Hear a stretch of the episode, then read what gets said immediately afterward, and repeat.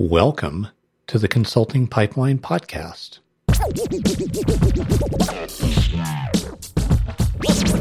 You know what I'm thankful for? The freedom to experiment.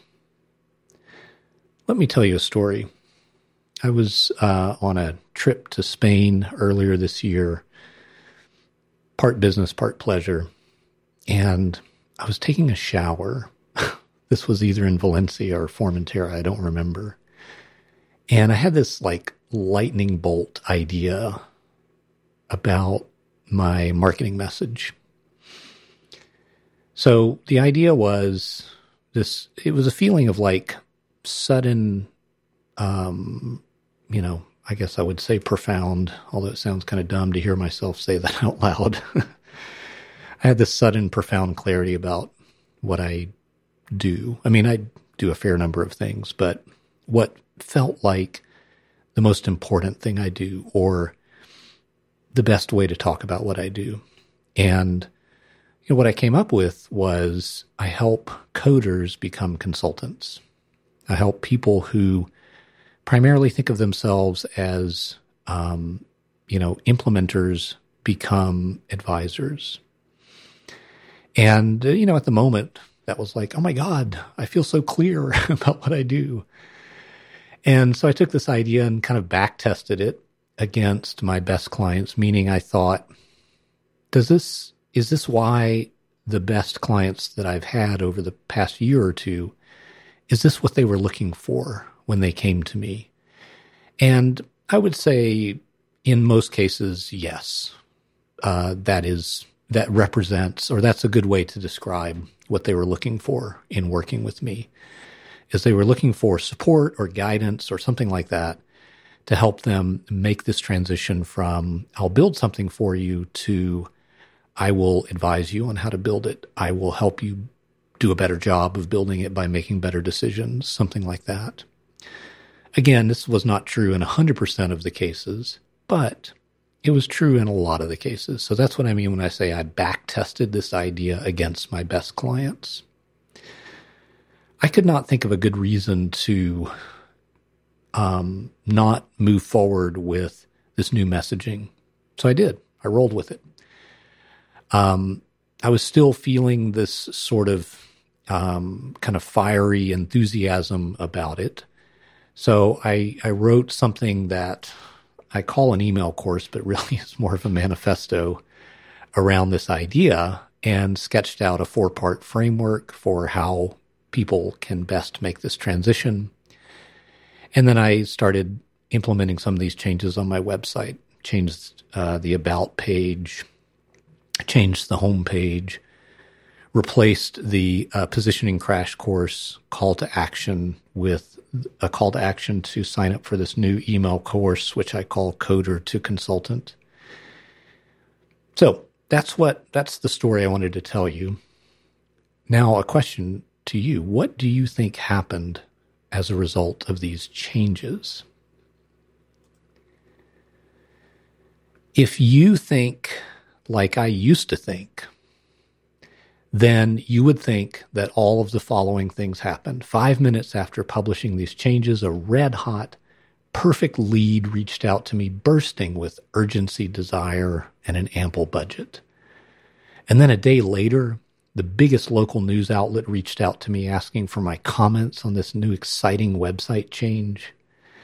And then a week later, the governor of California called to personally thank me for making this change and just being such an awesome micro business owner. Okay, at this point, you can probably see how ridiculous all of this is. Again, I'm describing how I used to think changes like this would play out. In reality, what happened was nothing. At first, anyway. Then, over the, I don't know, maybe three, four weeks later, began a trickle of people saying, Hey, I noticed your new messaging. It's kind of perfect. Um, I remember one in particular who said, you know, that really encapsulates why I, you know, felt drawn to work with you.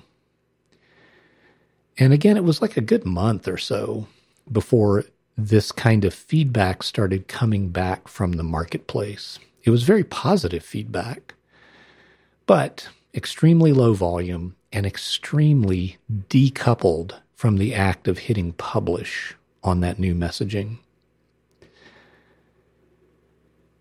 Let me tell you another story that sets up an interesting contest, contrast. Also, um, I don't know, five, six months ago, maybe, I had an idea. It was a glimmer in my eye. it was an idea about a program that would be based on three challenges and three ideals.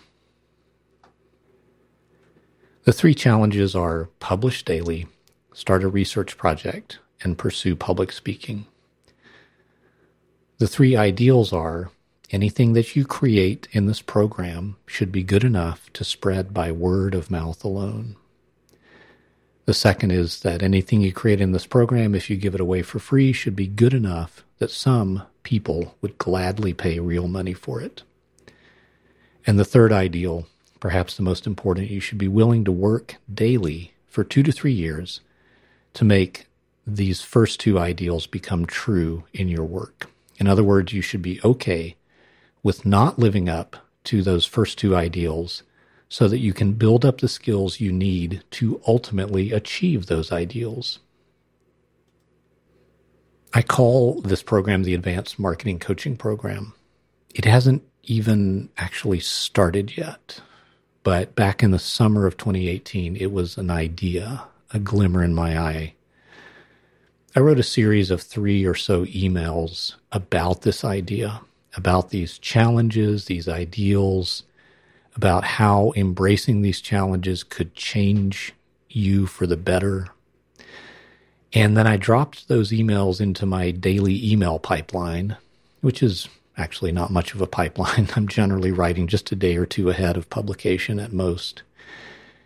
So I just, you know, sent these out as daily emails to my list, which is not a big list. Um, it's about 1,800 people.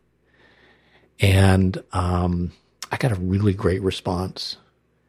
12 people said, You know, this is interesting to me. Could you tell me more about this? They didn't say that unprompted. I, I asked people in these emails, I said, hey, if this seems interesting to you, just hit reply and let me know. And I'll add you to a small list of others who are interested in this. And, and then as I turn this into a thing that you can pay for, I'll tell you more. So again, 12 people said, put me on that list. And then I continued to communicate separately, individually with that small list, tiny list, 12 people. So far, three of those people have said, I would like to do this. Can you take my money? Can you do it now so that I can write it off in 2018? And I said, You bet. Here's the payment link.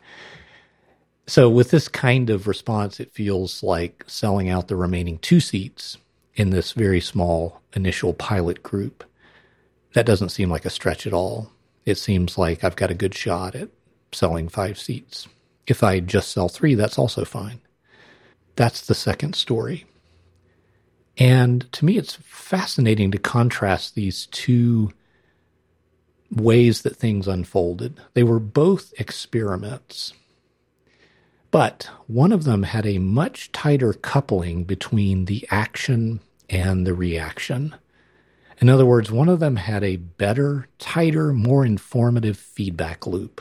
And that was the email list experiment, not the website experiment. Now, I would, you know, as experiments go, I guess I would say they were both uh, informative and ultimately I would lump them in if I had to, you know, have a sort of binary were they successful or not successful uh, assessment of each one, I would say they were both successful. But what's interesting to me is that that that tighter coupling on the email list experiment. Now, I'll readily admit that I am biased towards email marketing. I am predisposed to look favorably upon email marketing as a way to connect and build trust with a with a group of people because, I mean, some of it is just experiential. It's worked pretty well for me. And then some of it is uh, philosophical, where I think it, um, you know, it sets up pretty good incentives across the board if you if you use it right. And so I like it for a variety of reasons, but I am predisposed to like it. And so, you know, that affects the experiment. If I maybe I um, sort of look at website experiments because I have a website that gets a very low amount of organic traffic. Maybe I'm just predisposed to look at that as less likely to work and therefore I undermine myself. So some of that could be going on. And I'm not saying that this is uh, a universal truth that everyone needs to acknowledge or else you're in, you know, really in trouble. That's not it at all. But I wanted to share this with you because I, I think it's interesting and I think it might be relevant to you as you think about how can you get feedback from your experiments. Things that look like conversations might give you a much better shot at getting good feedback than things that look like brochures.